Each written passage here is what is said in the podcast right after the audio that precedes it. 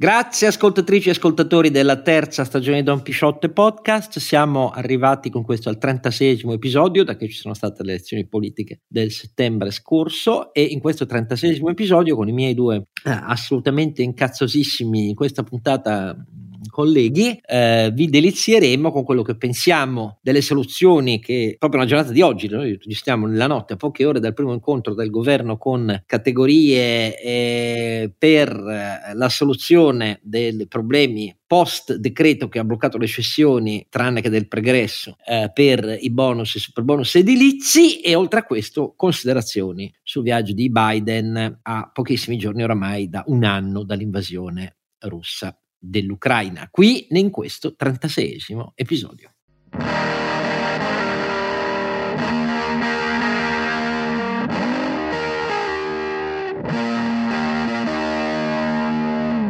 E in questo 36 episodio Don Quixote è sempre Oscar Giannino, eh, che oggi addirittura si è beccato gli insulti di essere affetto da pandemia comunista, perché oso dire che con Trump non sarebbe stato come con Biden l'atteggiamento degli Stati Uniti sulla Nato, eccetera, eccetera. Lo ribadisco, chi mi, chi mi accusa di questo non ha argomenti, poveretto, lo abbraccio a distanza perché non insulto e non banno nessuno. Ma detto tutto questo, um, invece Oggi sentirete in grande spolvero i miei due compari eh, che hanno i coltelli affilati perché eh, uno con l'esperienza dell'imprenditore e l'altro con l'esperienza di eh, eh consulente d'impresa mh, mm, scaricheranno eh, molte folgori eh, sulle soluzioni che sono in pentola post decreto intervento del governo Meloni di fronte alle le ha chiamate Giorgetti politiche scellerate seguite da chi ha varato quel decreto all'inizio i bonus e i super bonus e poi sul fatto che non si è posto rimedio per tempo. E il primo e il secondo a farli sono i miei due compari appunto il primo è come sempre Sancio Panza. Renato Cifarelli che vi ricorda donchisciottepodcast.it nostro sito lì trovate tutti i link per iscrivervi per far iscrivere i vostri amici e per mettere i commenti e insultarci dopo questa puntata, visto che mi aspetto. Ma sì, molti, certo. visti, visto quello che eh, è no- il nostro pensiero, insulteranno. Già eh, ci insultano normalmente. Siamo nello cioè, standard. Insultano, insomma, ci, diciamo, eh, ci danno di quelli che non hanno capito una mazza. Sì, che sono impreparati, Già, che parlano a Vanvera, persino di Carlo Alberto ormai lo dicono, una roba veramente da, da andare fuori di testa. Vabbè, sai, sai, finché, lo dicono, ognuno. finché lo dicono per me, amen, ci, ci ho fatto il callo, ma per Carlo Alberto adesso che si è impreparato. no, vabbè, insomma, mi scappa da a me, a me fa abbastanza sorridere che mi, mi dicano che Carlo Alberto è impreparato sapendo da quante aziende fa consulenza sul settore auto, però ognuno poi la vede a modo suo. Insomma, vediamola così, dai. C'è chi, però... c'è chi, lo giudica a nome del chilometraggio che fa sulla sua automobile, ho visto. Vabbè, detto questo, la seconda voce appunto è quella del nostro ronzinante. Carlo Alberto Carnevale Maffè. Che oggi ronzerà eh, cominciando sulle sue considerazioni su l'esplosione di questo fungo atomico è inaspettato dopo anni. Al eh, inaspettato di... cioè noi l'abbiamo detto il primo eh, giorno eh, la parola scellerato cioè, l'abbiamo, l'abbiamo sdoganata noi. tutti eh, nei, nelle puntate, nelle puntate Però, che abbiamo fatto Giorgetti per comparare l'ignominioso bilancio di come sono stati fatti in Italia i bonus e super bonus edilizi rispetto a tutti gli altri paesi maggiori paesi europei. Ci hanno detto che non capivamo un cazzo. Ci hanno detto che naturalmente sputiamo sul maggior traino della ripresa italiana, come è noto l'export lo fa l'edilizia, comunque c'è stata la ripresa dell'edilizia e come non lo sottovaluto, è un settore falcidiato, il problema è a che costo e chi paga, questa è sempre stata la nostra sensazione, perché questi bonus e super bonus sono stati delittuosamente congegnati per portarci a quello che succede adesso. E se la politica italiana se ne rende conto solo adesso, visto che a vararli è stato il governo 5 Stelle Lega, poi c'è stato il governo 5 Stelle PD, poi c'è stato il governo Draghi che iniziò a dire qui non va per niente bene, trovate la dichiarazione di Draghi, bisogna intervenire, ma la sua maggioranza lo paralizzò. Bene, è solo la prova dell'improntitudine totale della politica italiana da destra a sinistra. Non bisognava aspettare l'Eurostat che dice, eh, signori, e questi crediti significano che sono pagabili e, e chi poi alla fine li paga eh, è lo Stato. E quindi ci fate la cortesia di imputarli nell'anno in cui parte la cosa, non alla fine del periodo pluriennale delle tante cessioni che erano state congegnate apposta senza controlli per di più, perché i controlli sugli intermediari sono arrivati solo nell'autunno scorso e oggi sono ancora meglio definiti. Ecco, e se bisognava aspettare l'incaglio che è avvenuto e che è precedente a questo decreto, eh, precedente a questo decreto, per sorprendersi poi che dice, oibo, e eh, allora qui bisogna aumentare il deficit del debito pubblico dello Stato, oibo, non ci resta più nessuno spazio di agibilità fiscale se è così per quest'anno e l'anno prossimo, oibo, oibo, oibo, ma oibo che, però de, queste sono le cose che avete già sentito, bisogna aggiungerne delle altre su l'insurrezione generale, a conferma che tutto il paese è d'accordo con questo modo di fare, che si è verificata da parte delle famiglie, delle imprese, tutte le associazioni ehm, che sono implicate nel, nella vicenda e così via. E qui passo la palla per una prima spolverata di battipanni a Carlo Alberto. Ma Oscar, vedi, eh, è chiaro che tutti si lamentano quando gratuitamente lo Stato ti paga la ristrutturazione della villetta. Mi sembra una roba banale. Il problema, appunto, hai detto bene tu, è, è nell'origine del, del provvedimento che noi abbiamo criticato dal momento iniziale, e usando proprio il termine scellerato che ci è stato scippato dal ministro Giorgetti. Ehm, ed è ovvio che si lamentino tutti perché quando finisce la droga gratuita pagata dallo Stato, tra l'altro una droga di, di decine e decine di miliardi, diciamo la sommatoria abbiamo visto che di tutti i bonus. No, bello, eh, scusa, io ti interrompo su questo perché molti sono convinti di quello che ascoltano, cioè, non paga affatto lo Stato, lo Stato ci guadagna. Allora scusate, scusate. E allora qui dobbiamo fare una precisazione. A meno Esiste... che il credito non corrisponda a una capacità fiscale di coloro che se lo prendono, allora lo Stato non paga tutto l'ammontare dei 120 miliardi, perché a tanto siamo arrivati di ehm, concessioni rispetto alle pratiche già avviate e riconosciute a oggi. Ma invece, se non corrisponde alla capacità fiscale, eh, cari miei, eh, cosa dunque, succede? Eh, Indovina il indovinello? Precisiamo, esiste un effetto moltiplicatore eh, che quindi compensa, diciamo così, in parte il ridotto introito fiscale che lo Stato concede ai, alla filiera dell'edilizia, quindi ai, ai, titolari di immobili e poi in cascata a tutti gli altri, ma è un moltiplicatore fiscale, fatemi dire, limitato nel tempo, perché per esempio non migliora eh, la produttività,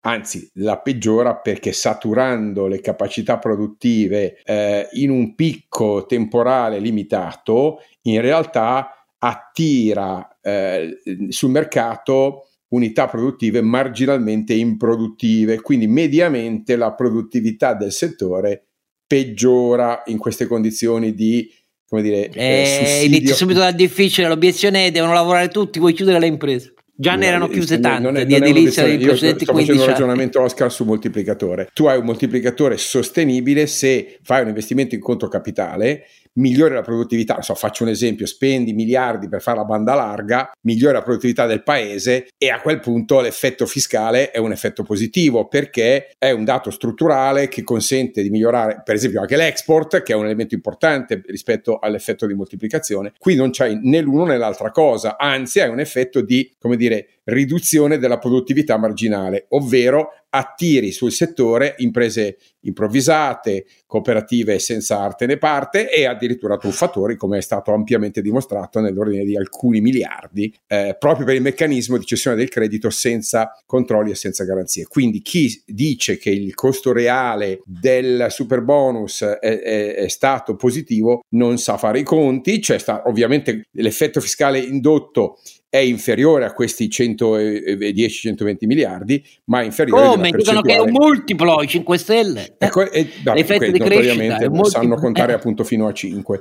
Um, ehm, l'altro tema riguarda invece la natura e il meccanismo. Allora, posto che le finalità... No, aggiungo per spiegare a chi fosse sfuggito, questo ve l'abbiamo detto mille volte, per come era congegnato, cioè con detrazioni fino al 90, se no, no con super bonus al 110% e così via, ce n'erano anche di inferiori, al 50-70. Comunque, in larga parte della spesa corrispondente a detrazioni, a differenza che in altri paesi europei, vi abbiamo detto mille volte. Questa roba faceva venire e senza un tabellario di cifre massime cifre massime c'erano, però voglio dire, abbiamo spiegato come per esempio in Francia c'è eh, o in Regno Unito c'è eh, una indicazione per ogni tipo di intervento ed erano tutti energetici tra l'altro a differenza dei nostri, villette, bonus verde, eccetera, e una cifra massima di detrazione per ogni tipo di intervento. Facendo come hanno fatto là, si creava un chiaro meccanismo di conflitto di interesse tra i proprietari che dovevano decidere a chi dare i lavori e le imprese che li dovevano svolgere per l'offerta del miglior prezzo in presenza della maggior qualità del lavoro. No? Questo effetto in Italia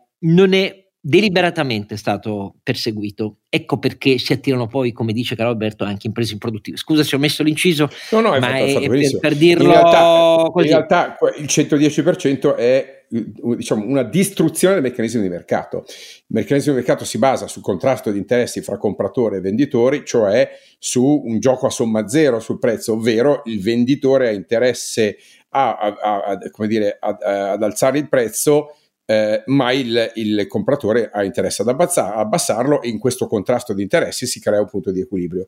Quando entrambi hanno l'interesse ad alzare il prezzo, il primo perché paga pantalone, il, l'altro perché incassa di più e quindi può fondamentalmente marginare di più, noi abbiamo di fatto sospeso il meccanismo di mercato per decreto, Oscar, e questo lo abbiamo ricordato tante volte, eh, eh, ha provocato fondamentalmente una devastazione, per quello che hai attirato anche imprese marginali e trufaldine. Per forza hai rimosso per decreto il meccanismo di mercato. Pur vero che quel 110 si riduceva di fatto per un'aliquota di, dire, di sconto che l'intermediario tipicamente si prendeva, di solito questo intermediario era la banca, la quale applicava un aggio, una, diciamo una percentuale, chiamiamolo spread, insomma, no? che oggi, visto che parliamo di un periodo inflattivo, cosa che non era eh, accaduta invece al momento del varo del, del, dell'intervento, eh, oggi è arrivata ad ave- a, valere diciamo addirittura forse 15-16 punti, visto che ovviamente hai ulteriori eh, effetti di natura eh, inflattiva. Però tornando al tema, eh, il meccanismo del credito fiscale, che è quello che è stato sospeso, che non è stato sospeso il super bonus. Il super bonus è stato ridotto dal 110 al 90, quindi un minimo meccanismo di contrasto di interessi C'è è stato. stato. introdotto anche solo per il 10%. Tardivamente, però tardivamente diciamo anche qua invece di prendere esempio da, da, dai modelli francesi e tedeschi decisamente più equilibrati e virtuosi e ben finalizzati e ben targetizzati, abbiamo fatto un'operazione di facciata. Però passi, almeno quello, diciamo, sta sotto la soglia della distruzione dei meccanismi di mercato, ma non era stata sospesa la pratica del, eh, del credito fiscale. Allora, precisiamo, il credito fiscale è un meccanismo in sé, un meccanismo che eh, ha effetti, diciamo, di relativa equità. Perché? Eh, mentre il meccanismo di deduzione del eh, credito fiscale rispetto a, ehm, alla capacità di, di, eh, fiscale del, del, contribuente tipicamente è asimmetrico a favore dei contribuenti diciamo ad alto reddito perché quelli hanno capienza fiscale quindi possono tra virgolette ammortizzare quel credito nella, nel periodo di tempo concesso rispetto a un pagamento di tasse che è significativo ogni anno Ovviamente le famiglie a basso reddito questa capacità di credito fiscale non ce l'hanno, quindi eh, il, il, meccanismo di deduzione, che, scusa, di detrazione delle tasse, detrazione. Eh, certamente, non deduzione mi correggo, di detrazione fiscale è un meccanismo eh, regressivo nel senso che favorisce eh, i, um, dire, i, uh, i, i, contribuenti più, um, eh, più, ricchi. Il meccanismo invece del credito fiscale è un meccanismo leggermente più equo, posto che, ripeto, il primo quintile del eh, reddito delle famiglie italiane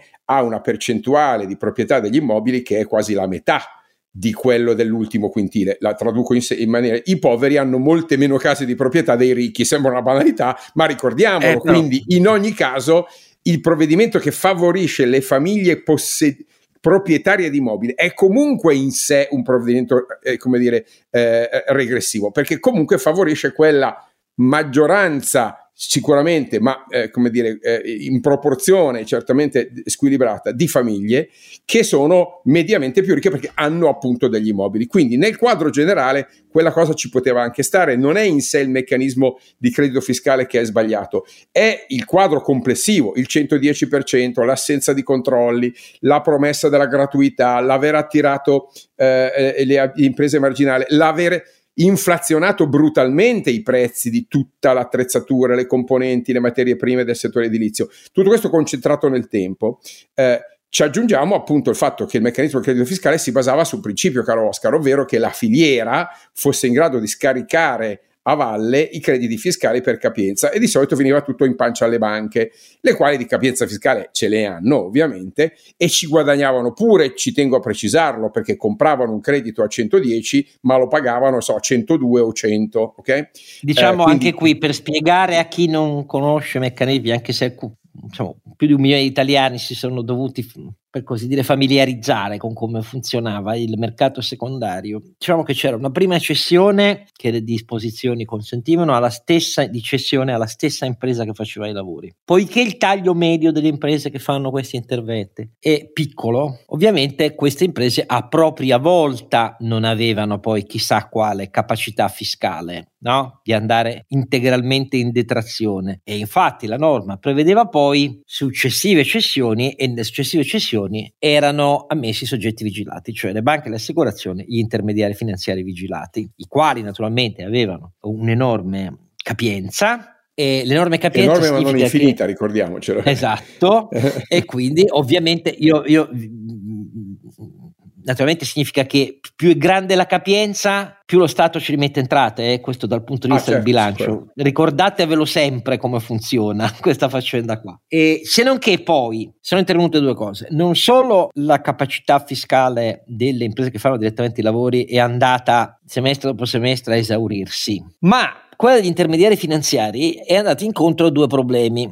Il primo è che ovviamente, per quanto capiente, non è che potessero dedicare tutta la propria capacità fiscale a questo, ma soprattutto sono intervenute poi nel tempo le pronunce dell'Agenzia delle Entrate che iniziavano a eccepire sul meccanismo, tant'è vero che poi siamo arrivati dallo scorso autunno e anche nel decreto del governo Meloni pochi giorni fa a dover precisare le condizioni documentali di cui devono essere in possesso uh, coloro che acquistano i crediti per non incorrere nella responsabilità in solido di terzi verso truffe. E adesso, diciamo così, c'è un quadro più chiaro, l'ABI dice che è finalmente adeguato. Per queste ragioni qua, il mercato delle cessioni, il famoso incaglio, è relativo sia a lavori pregressi avviati in presenza della documentazione che la legge allora eh, prevedeva, sia rispetto a chi ha presentato, erano stati protratti i termini fino a fine dicembre eh, della presentazione quantomeno delle domande, non dello stato avanzamento lavori, almeno il 30%, e che però sono andati a sbattere, stiamo parlando di una cifra di 17-19 miliardi, questa è la stima che fa il MEF, sono andati a sbattere di fronte al fatto che il mercato delle cessioni si era fermato per queste ragioni qua.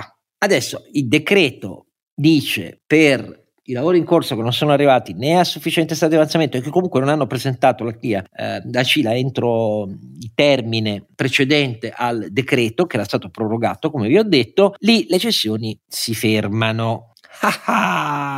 E andiamo a vedere le soluzioni di fronte all'insurrezione. Perché c'è chi ha detto facciamoli comprare tutti alla CDP, Sace e Simest. Cosa Sace e Simest che si occupano eh, dell'export eh, c'entri con questa faccenda lo sai Dio. CDP è la solita si storia. Si beccano il gesto dell'ombrello con questa, con questa proposta, giustamente.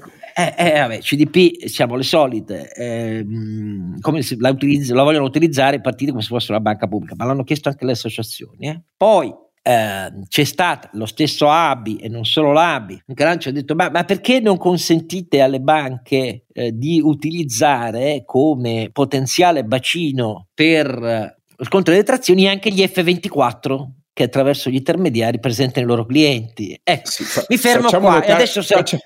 Eh, sì, facciamo notare ai nostri ascoltatori che l'F24 non è un fondo, ma è un metodo di pagamento. Quindi, quando dicono F24, stanno parlando dei vostri conti correnti. Voglio ricordarlo perché sennò la gente dice: Ah, belli questi F24, eh, quanto ci possiamo depositare? Gli F24 sono solo sistemi di trasferimento finanziario, non sono fondi. Eh, gli F24 è un trasferimento, è una modalità di trasferimento dal vostro conto corrente a quello dello Stato. Quindi, quando si parla di F24, sta parlando di usare come dire, le tasse che paghiamo noi per compensare eh, i crediti fiscali accumulati dai signori privilegiati che hanno ricevuto il 110%. Ricordiamocelo. Okay? Dopodiché, se poi, se poi, l'Agenzia delle Entrate cambia idea e si rivale a tutta la scala, vengono a prendere i no- e vengono a chiedere a noi, perché a questo punto il principio vale per noi, capite? Siamo responsabili in solido.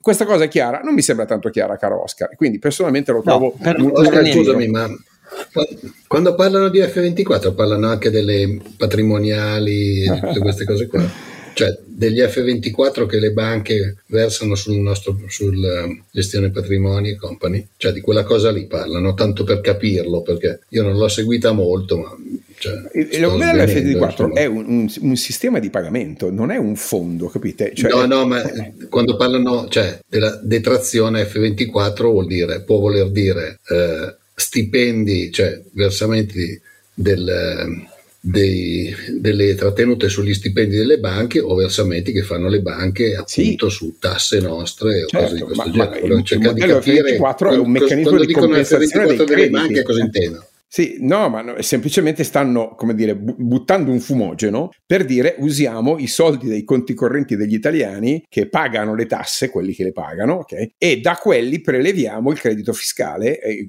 comp- su quelli compensiamo i crediti fiscali del, dei, eh, dei, eh, di chi l'aveva accumulato. Ora, questa operazione, Oscar, insieme all'ipotesi di cartolarizzazione che vorrebbe spalmare questo debito. Quella mi pare di capire che non gode di grande consenso perché se uno ha idea che quanto tempo ci vuole, pensate alle cartolarizzazioni dei fondi immobili pubblici che voleva Tremonti, ci vogliono anni e quindi qui l'effetto che sono stato è, è mettere cambia? un tappo subito. Esatto, ma te, te, sempre debito pubblico è, a parte che secondo me Eurostat ci, ci denuncia a Corte dell'AIA. No? Eh, io penso che eh, il governo debba fare, questo governo debba fare un monumento a Eurostat perché gli ha consentito di, come dire, di, di tirare lo sciacquone, perché alla fine questa riclassificazione di Eurostat, riclassificazione, questa corretta riclassificazione di Eurostat, di fatto che effetto avrà? Che noi vedremo esplodere eh, a posteriori, perché ormai chi ha data data chi ha avuto ha avuto, il deficit del 2020, 2021, 2022, ok? Eh, quindi passato.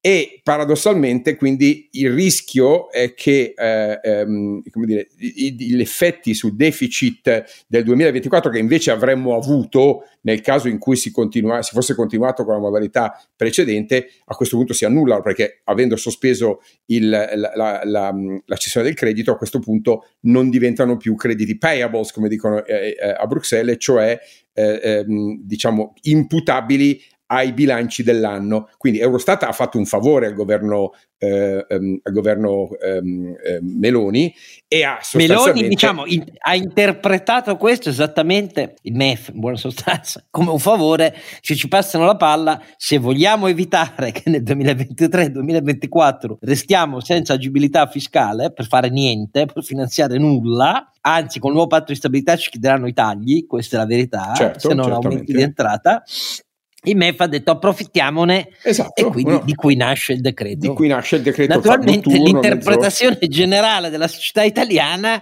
è, che è colpa di Eurostat. Esattamente, colpa eh, della solita famigerata Europa che non ci Europa, fa fare certo. il debito quando vogliamo noi. Ecco, però, diciamo però, però fammi dire una cosa, caro Oscar. Allora, qui i, i, i casi sono due. O il debito viene onorato il debito dello Stato, perché quel credito fiscale è un debito dello Stato, signori. Lo Stato dice ti condono, ti compenso il credito fiscale, fondamentalmente non ti chiedo le tasse che ti avrei chiesto. Non ti chiedo le tasse, ecco, esatto. se no, il governo non trova una soluzione per questi 15 miliardi cagliati, non quelli futuri, eh, quelli futuri ha fatto benissimo a sospendere questa modalità, semmai si tratta di fare un disegno... Terrorista!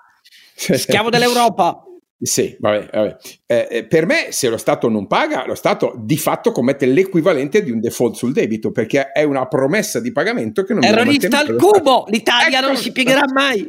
Però, però, caro Oscar, fammi dire una roba anche per gli amici imprenditori che hanno accettato di partecipare a questo bel banchetto della Aia, qui la, la storia eh, si sì, complica. Tu hai, Come tu vedrete, detto, la storia si complica. Tu, tu, ti sei dimenticato che io, più che il consulente, io faccio l'amministratore di tante aziende, nonché il legale rappresentante di alcune di esse. Quindi io i bilanci e, la, e, e le, i profili di rischio li faccio sistematicamente e l'idea spacciata dai, dai, governi Conte che questo fosse credito fiscale a rischio è condivisa zero. da destra e sinistra sì, questo sì, lo voglio sottolineare rivolgiti a Berlusconi e a Salvini amministratore sensato e dotato di capacità almeno da buon padre di famiglia dovrebbe accettare l'idea stessa di rischio zero, che non esiste in natura. Figuriamoci se poi il creditore è, è, in credito con, con, lo Stato italiano, no? Quindi eh, considerare lo Stato italiano un debitore a rischio zero è, un, è, smentito dai fatti, tant'è vero che abbiamo uno spread che dimostra che il mercato non considera a rischio zero il, il, il, la Repubblica Italiana.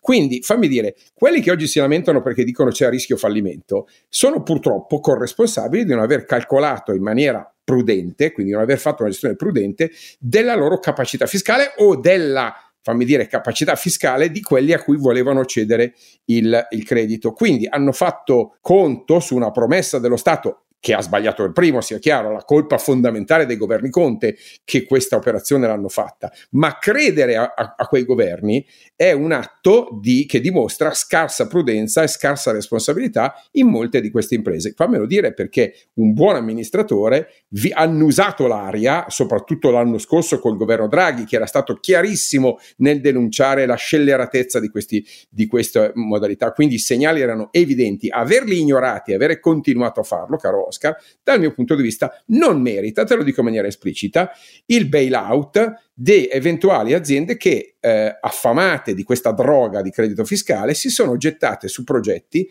che oggi non sono in grado di, eh, di gestire. Quindi mi dispiace, ma eh, è troppo comodo poi venire a chi dire lo Stato non paga e quindi lo Stato sbaglia. Vero, lo Stato è inadempiente, ma tu come amministratore devi essere prudente e tener conto che hai a che fare con uno Stato che ha una lunga tradizione di eh, tradimenti rispetto ai, ai, suoi immagini. Quindi io mi auguro che questa cosa venga risolta, ma venga risolta con correttezza, ovvero che lo Stato paga questi 15, 15 18, 19 miliardi perché, perché ha preso questo impegno ed è solo un'ora.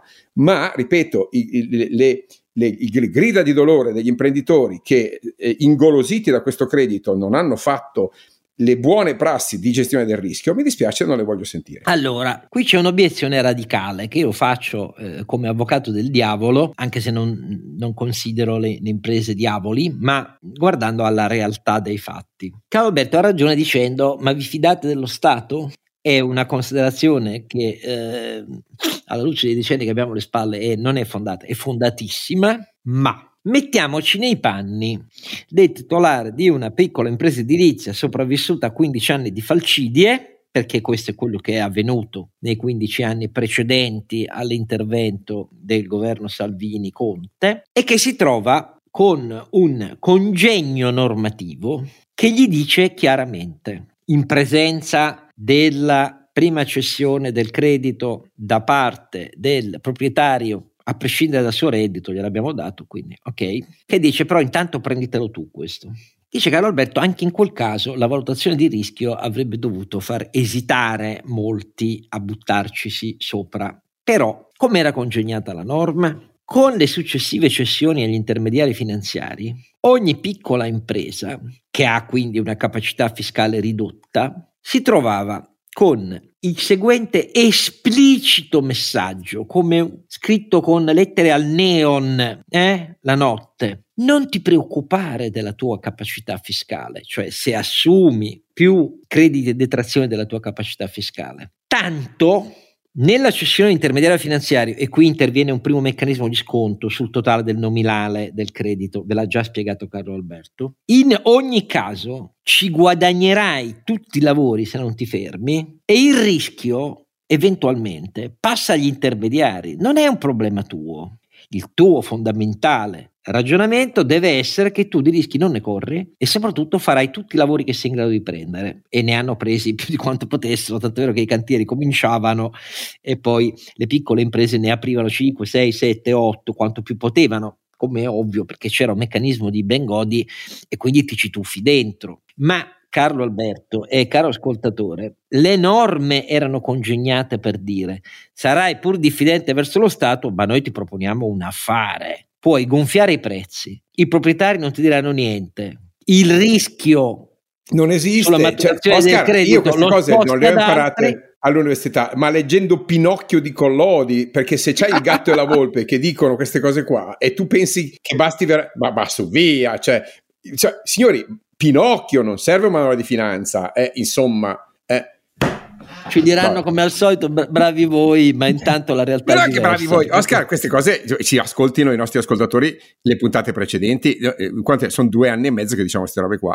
eh, esatto. eh, insomma. Beh, io, io ho sempre detto che me ne tengo lontano perché ho sempre detto che sarebbe stato la prateria di, di gioco no, dell'agenzia a me, a, me, a, me fa, a me, fa, impazzire perché molti diranno ah ma come state pure ridendo teste di cazzo c'è un milione di famiglie migliaia di imprese e così via Noi, io rido semplicemente perché esistono eventi nella natura come nelle crisi economiche esogene che hanno un basso coefficiente di prevedibilità no? Anche se se vediamo per esempio quante costruzioni italiane sono esposte no, al rischio di sismo, non è vero perché c'è una probabilità comunque da tenere in considerazione, ma noi non la teniamo in considerazione e va bene.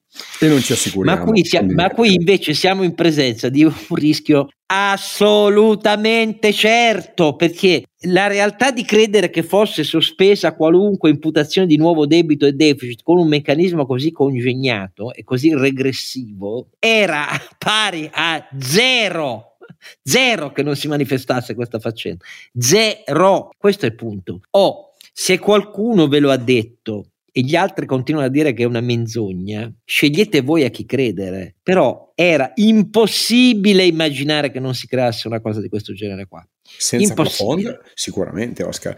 Senza profonda al totale io, dello Stato, no? Eh, esattamente, eh. no? Cioè, c'è da dire una roba, il meccanismo era una grandissima truffa da, da gatto e la volpe, veramente. Eh? E crederci, perdonami, è cioè è un atto sconsiderato di gestione del rischio. E, e quindi... quanto all'obiezione, ma il super bonus, proprio voi che rompete il cazzo sulle classi energetiche degli immobili italiani, bla bla bla, era quello, serviva a quello. La risposta è anch'essa no, perché vi abbiamo già dato i dati Enea che sono quelli che servono per la certificazione degli interventi ambientali per il patrimonio immobiliare e sul totale delle risorse impegnate gli ultimi dati dicevano che per eh, diminuire il footprint energetico, la stragrande maggioranza degli interventi che sono partiti era sulla capottatura degli edifici e sui serramenti, mentre solo poco meno dell'8% era la sostituzione degli impianti di riscaldamento. Quindi anche questa, attenti alle bufale, cari miei, perché lo Stato non ha concentrato la possibilità di accedere alle detrazioni,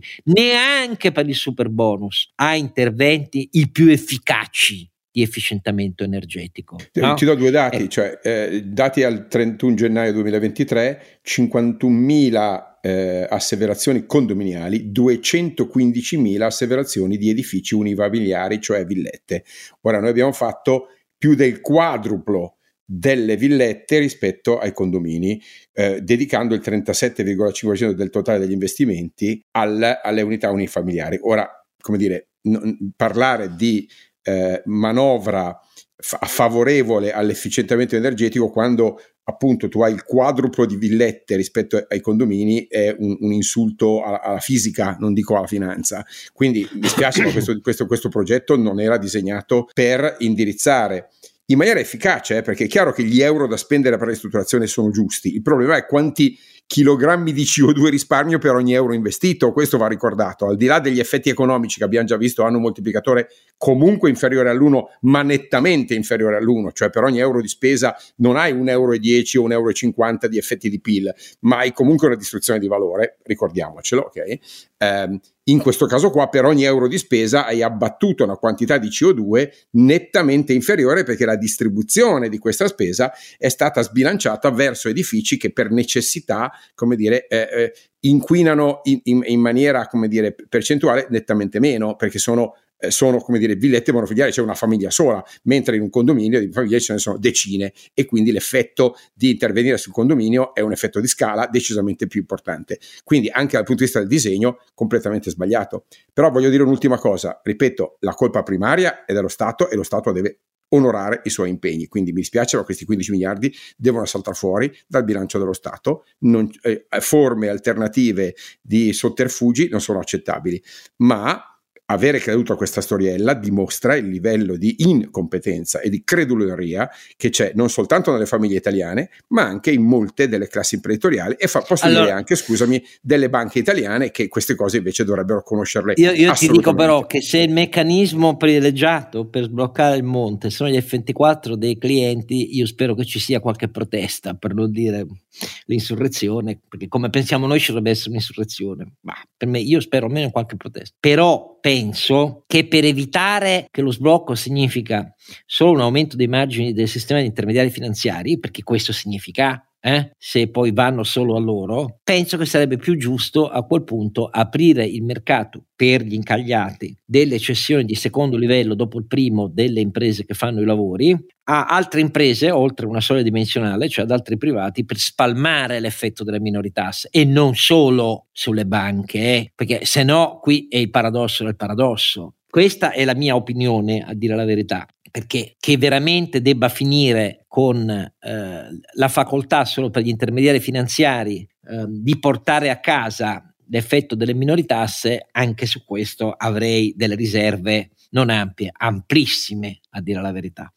Quindi io spero che ci sia nell'esame delle diverse soluzioni avviate al governo di oggi dal governo oggi nell'incontro con le categorie anche la possibilità di spalmarlo l'effetto delle minori entrate che lo Stato a quel punto è chiamato, almeno per questa parte qua, degli incagliati a, come dice giustamente Carlo Alberto, a, a, a, dover finire nel bilancio dello Stato. Quindi non è comunque, come vedete, in ogni caso non è un'operazione che finisce a saldo zero neanche solo per gli incagliati. E a maggior ragione è necessario fermare tutta la montagna in itinere. Dimmi. Che... Tanto timing, timing perfetto perché parte il tapering e facciamo meno entrate fiscali, quindi avremo qualche difficoltà in più a, a piazzare i eh, titoli di Stato, avremo meno entrate fiscali, mi sembra una situazione ideale per chi è al governo. È per quello che secondo me si sono un po'. E te credo. Quando gli hanno,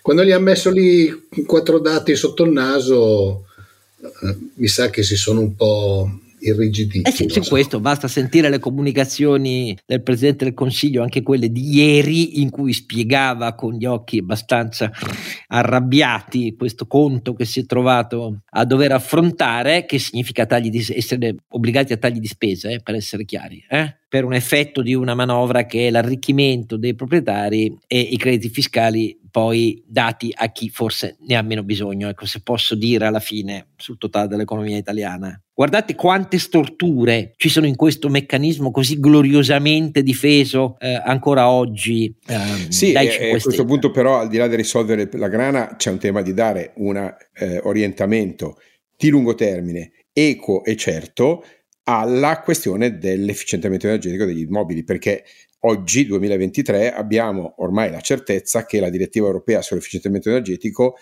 sta proseguendo il suo corso, peraltro iniziato 13 anni fa, lo ricordiamo perché si scandalizza esatto, in queste ultime esatto. settimane esatto. di una novità di 13 anni fa. Okay? Ehm, il governo ha l'onere, e lo deve fare, di dare un'indicazione chiara alle famiglie e alle imprese su che politica di, di finanziamenti o di sussidi intende seguire per favorire l'efficientamento energetico equa e non eh, regressiva, di lungo termine per evitare picchi che producono inflazione e producono abbassamento della produttività marginale, già in un settore iperframmentato come quello Guarda, che abbiamo ti, in Italia. Ti, vediamo se perdo questa scommessa con te e con i nostri ascoltatori. Prevedo, prevedo che il meccanismo a cui il governo accederà con maggiore probabilità sarà quello che, poiché si tratta di una direttiva, e la direttiva, come spiega la direttiva, che dice cose diverse dagli urlatori di destra e di Confedilizi, um, va recepita ovviamente con atto proprio normativo da parte degli Stati membri, ecco, il governo italiano deciderà di prendersi un fracco di tempo per il recepimento della direttiva. e vedrai se non sarà così. Eh, cal- il solito calcio alla lattina. Insomma. Vedrai, non, vedrai non, non scommetto perché non, non, si può scommettere. In questa, è una previsione purtroppo assolutamente... La gestione, allora, la gestione del rischio, Carlo Alberto, sul fatto che lo Stato italiano usi il calcio alla lattina per per una cosa di questo genere mi sembra più una certezza. Con che... poi, più anni si prenderanno, più il tempo residuo sarà. per il perseguimento della certo. direttiva sarà scarso e più certo. chi si troverà a dover affrontare la faccenda sarà nei guai. Questo è quello che naturalmente la storia italiana ci insegna sempre e che anche la vicenda del 50-55, dove il compromesso tra le proposte alle quali sono contrario, per ragioni che abbiamo già detto, della commissione di Timmermans e il Parlamento europeo, il compromesso è avvenuto quando questo governo e quindi eh, l'attuale ministro delle infrastrutture Salvini, l'attuale ministro Pichetto dell'ambiente, l'attuale ministro MEF Giorgetti erano già in carica, ma evidentemente non ci hanno fatto caso perché l'Italia non si è opposta eh, nel tardo autunno. E poi se ne sono resi conto solo quando c'è stato il voto del Parlamento europeo, che è un voto conseguente a quell'accordo da parte dei partiti partiti delle famiglie politiche. Va bene, e quindi vediamo se non sarà il bis anche eh, in occasione della famigerata direttiva europea, che è una patrimoniale contro le famiglie italiane. Vogliono spodestarci, i barbari, bisogna fermarli, eccetera, eccetera, eccetera, come incessantemente tutti i talk televisivi con giornalisti eh, della destra, ma non solo della destra, raccontano agli italiani ogni sera. Va bene, direi che per il momento facciamo un punto su questo, fucilateci pure, siamo in attesa dei vostri più acuminati commenti ehm, che ci attribuiranno le più eh, ignobili finalità nel nostro raccontarvi che eh, ve lo abbiamo detto per anni cosa sarebbe accaduto, però intanto noi continueremo perché appunto ve lo abbiamo già detto detto che gli errori gravi fatti per vincere le elezioni si pagano. Questo è il punto. E a pagarli sono le imprese, sono gli italiani e così via. Eh, perché alla fine le minori entrate da questa massa di promesse fiscali, di questa moneta fiscale che è stata sì, creata, sì, è stato l'avveramento del sogno di Borghi, la moneta fiscale che è stata creata e che all'interno del sistema dell'euro non si può creare, come innumerevoli volte vi abbiamo già ricordato, ricordandovi anche i no espliciti. Ecco, questi errori si pagano caramente. Niente è gratuito quando si fanno errori e norme congegnate per sospendere il mercato e far credere alla gente che non c'è alcun rischio. Questo è il punto. Va bene, ci fermiamo per il momento qui su questo punto e qualche osservazione però sulla visita di Biden in Ucraina mi sembra giusta. Allora, che vi è sembrata la visita di Biden liquidato dalla propaganda russa come un vecchio demente? Ecco, questo è il modo in cui le fonti ufficiose russe, eh, coloro verso le quali si sper- molti si sperticano dicendo che è colpa di Zelensky, che non c'è una trattativa, facciamo la trattativa con quelli che considerano il viaggio degli Stati Uniti, del Presidente degli Stati Uniti a Kiev come il gesto di un vecchio demente. Che dite? Ma guarda, comincio io definendolo una grande performance logistica perché spostare il Presidente degli Stati Uniti in una zona di guerra non controllata nello spazio aereo, vero che c'è arrivato in treno, eh, è una, una scelta, diciamo, di, di, di, grande rischio. Il fatto che lui si sia accollato questo rischio dice l'esatto contrario di quello che eh, dice la propaganda putiniana. Cioè è un gesto di coraggio ed è un gesto che dimostra, fatemi dire, l'organizzazione tecnico-militare diplomatica degli Stati Uniti. Eh, una, posso dire, una manifestazione di efficienza.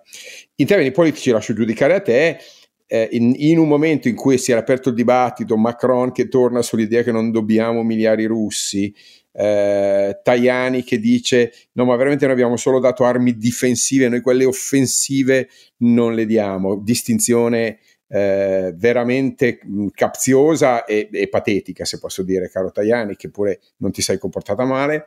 Eh, un momento in cui sembrava appunto che mm, pa- dovesse partire la grande offensiva russa, il fatto che il Presidente degli Stati Uniti si rechi in, a Kiev a, a, a, rafforzare la relazione, a impegnarsi eh, su un ulteriore pacchetto di aiuti e di fatto dare un segnale politico chiarissimo, anche, ricordo il tema, anche in un momento in cui voci sul eh, presunto supporto cinese allo sforzo militare russo sono riprese a circolare, anche se smentite, insomma io trovo una, una, scelta di grande tempismo e di grande efficacia, che toglie anche agli europei ogni alibi rispetto alle modalità di supporto all'Ucraina. Ciò detto, ritengo che sia l'inizio di una nuova fase eh, dove a questo punto, proprio per lo stallo eh, militare in corso, e qui c'è il capo di Stato Maggiore degli Stati Uniti che da mesi ripete che è una guerra diciamo di stazionamento, di, di, difficile da risolvere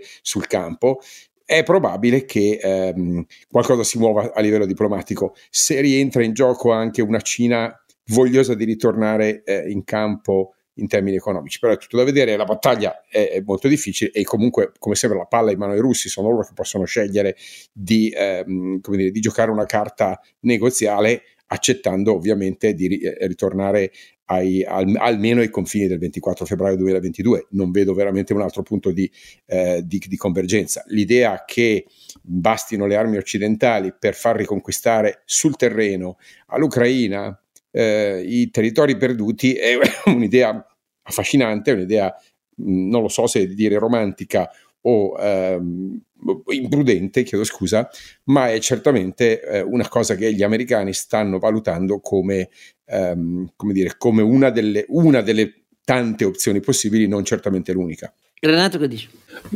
Io dico, cioè, una domanda che mi sono chiesto, magari poi tu hai qualche risposta più di me, che segui di più queste cose, è se, visto che si sono incontrati pochi giorni fa, se comunque c'è un fondo eh, di accordo con la Cina eh, su questa visita, perché se l'ha fatta improvvisamente dopo pochi giorni che si sono incontrati senza, senza parlarne con loro mi sembra un po' strano. Eh, sicuramente muovere il Presidente degli Stati Uniti in quella che dovrebbe essere, o è, cioè che è comunque una zona di guerra, mi sembra un, un atto degli Stati Uniti abbastanza, abbastanza chiaro.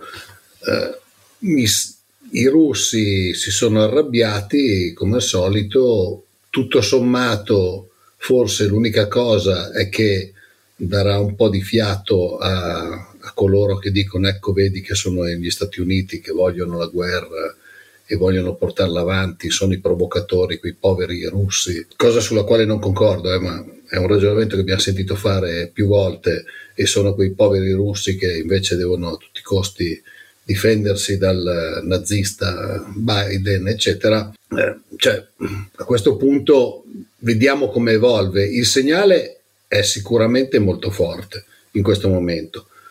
Eh, è passato un anno, mi sembrano un po' sfiancati tutti e due gli eserciti perché comunque sappiamo tutti che le guerre sono guerre e quindi dopo un po' la cosa diventa pesante anche con le guerre moderne, ma mi pare che anche questa, anche se parlavamo tanto di guerre moderne, poi alla fine ci sia un sacco di gente sul campo che ci lascia la pelle.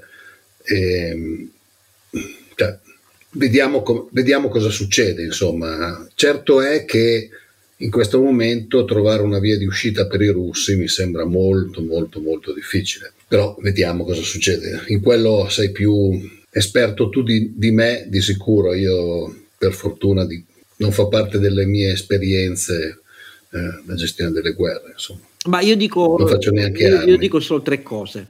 Um, la prima è che la grande speranza che molti hanno anche in Europa eh, su questo ruolo cinese, collegando l'incontro del ministro degli esteri cinese con uh, gli Stati Uniti e poi l'incontro che deve andare a fare lo stesso ministro a Mosca, a una, um, letto che gli hanno presentato una proposta con un uh, cinese ovviamente alla Russia con uh, non un consenso esplicito ma insomma con un'informativa sulle linee generali fatta agli Stati Uniti ecco questo primo punto può riguardare solo un cessate il fuoco temporaneo perché l'idea di eh, una proposta che nasce tra Cina e Russia e magari con un ruolo defilato degli Stati Uniti sulla cessazione del conflitto, non un armistizio temporaneo che passa integralmente sulla testa degli ucraini, non esiste. Non esiste. Non si può e non si deve fare. Contraddirebbe in maniera assoluta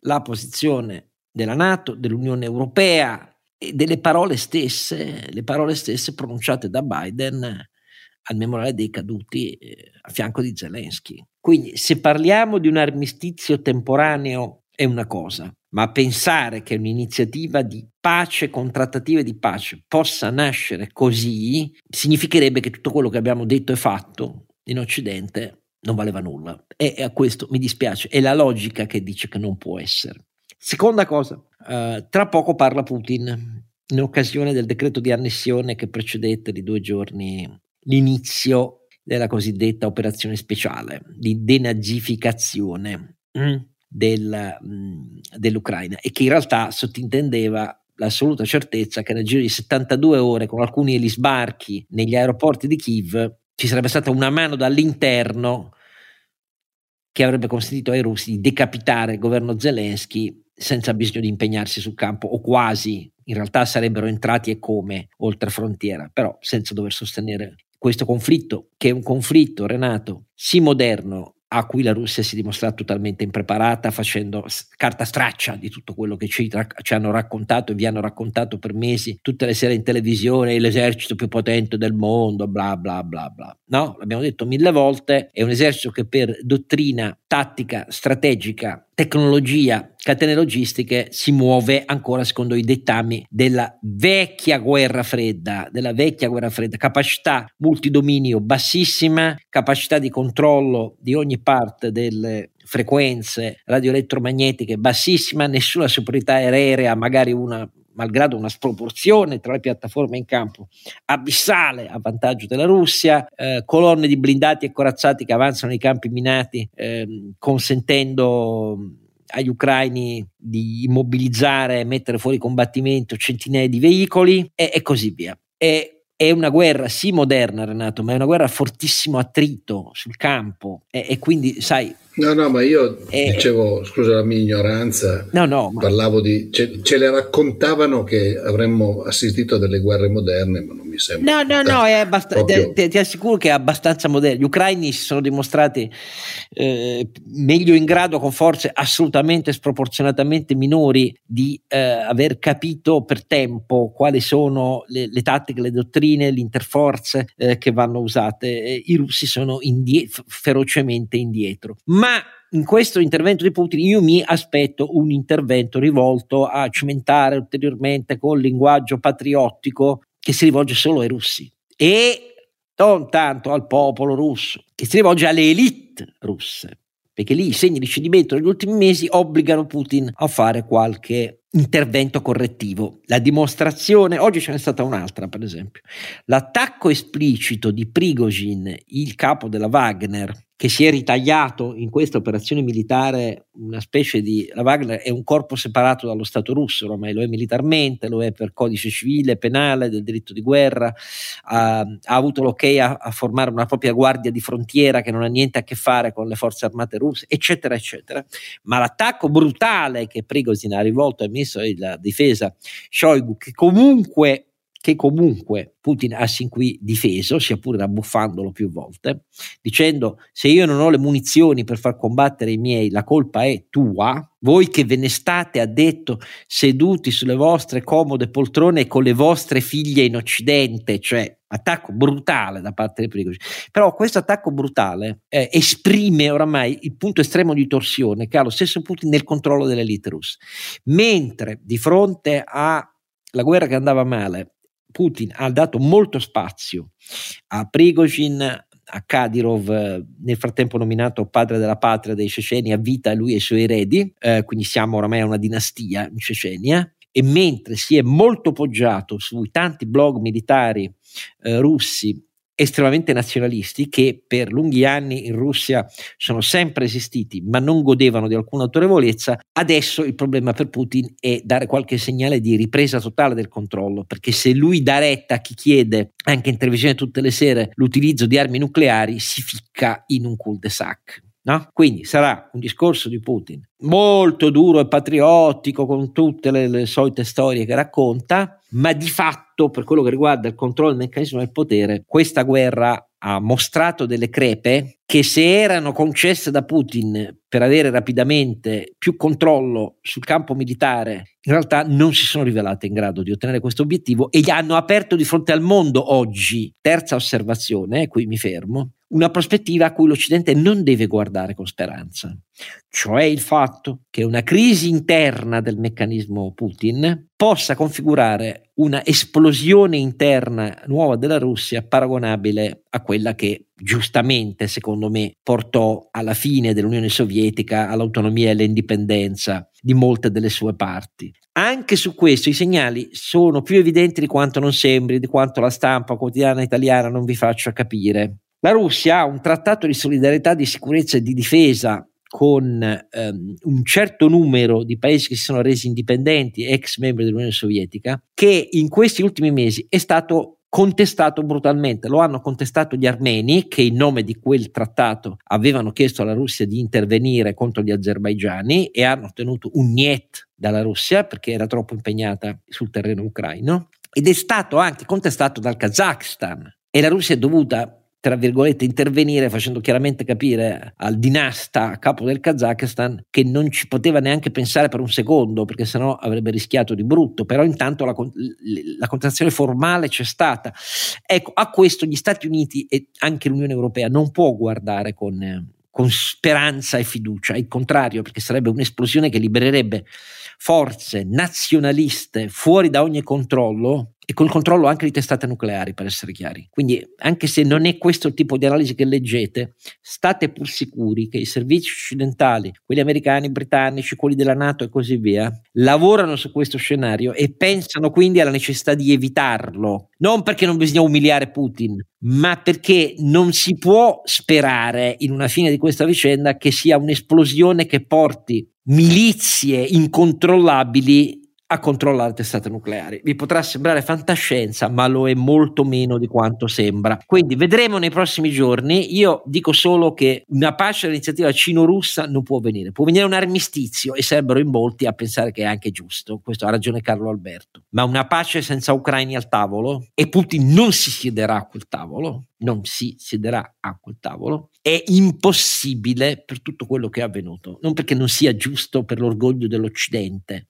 ma è impossibile perché se noi diciamo da mesi che quelli stanno morendo per difendere l'Europa e l'Occidente, i paesi baltici la pensano così, i polacchi la pensano così, quelli che hanno votato in Cechia il generale Petr Pavel invece di eh, del, del, presidente filorusso uscente la pensano così. Ecco, noi non possiamo creare un problema di questo tipo qua e dire a Zelensky guarda che alla fine poi tutto sommato Putin non aveva torto sul fatto che tu sei un burattino che obbedirai se noi mettiamo il timbro a una soluzione che invece deve mettere la libera Ucraina, intangibile Ucraina nei suoi confini. Questa è la mia opinione, vediamo cosa ci riservano i prossimi giorni. Intanto, grazie come sempre ai miei due fosforescenti compari, grazie a voi, insultateci quanto volete perché noi vi risponderemo, mica vi risponderemo con gli insulti, siamo qua perché convinti dei numeri delle nostre ragioni, non certo perché pensiamo di essere i depositari della verità, quindi siamo, lo sappiamo che in tanti non potete essere d'accordo con quello che vi diciamo oggi sulle soluzioni al post decreto Meloni, perché abbiamo visto che non eravate d'accordo tutte le volte che sfioravamo il tema dei bonus e del patrimonio immobiliare italiano e quindi fatelo con la piena libertà. Esatto, fatelo in piena libertà perché tanto non ci offendiamo, ma vi risponderemo. Appuntamento, grazie Renato, grazie a Carlo Alberto e grazie a voi che ci ascoltate al 37 episodio e grazie a tutti. Don Chisciotte è un podcast autoprodotto da Oscar Giannino, Carlo Alberto Carnevale Maffè e Renato Cifarelli, in collaborazione con mdeaudio.com Post produzione di Daniele Adamo. Per la pubblicità scrivete a info at donchisciottepodcast.it. Sigla e musica originale incisa dalla famiglia Bonfiglio. L'autore è Michele Novaro. Copertina di Simone Angelo Ferri e non ci sono autori perché andiamo rigorosamente a braccio, mentre le uscite sono regolari nella loro irregolarità.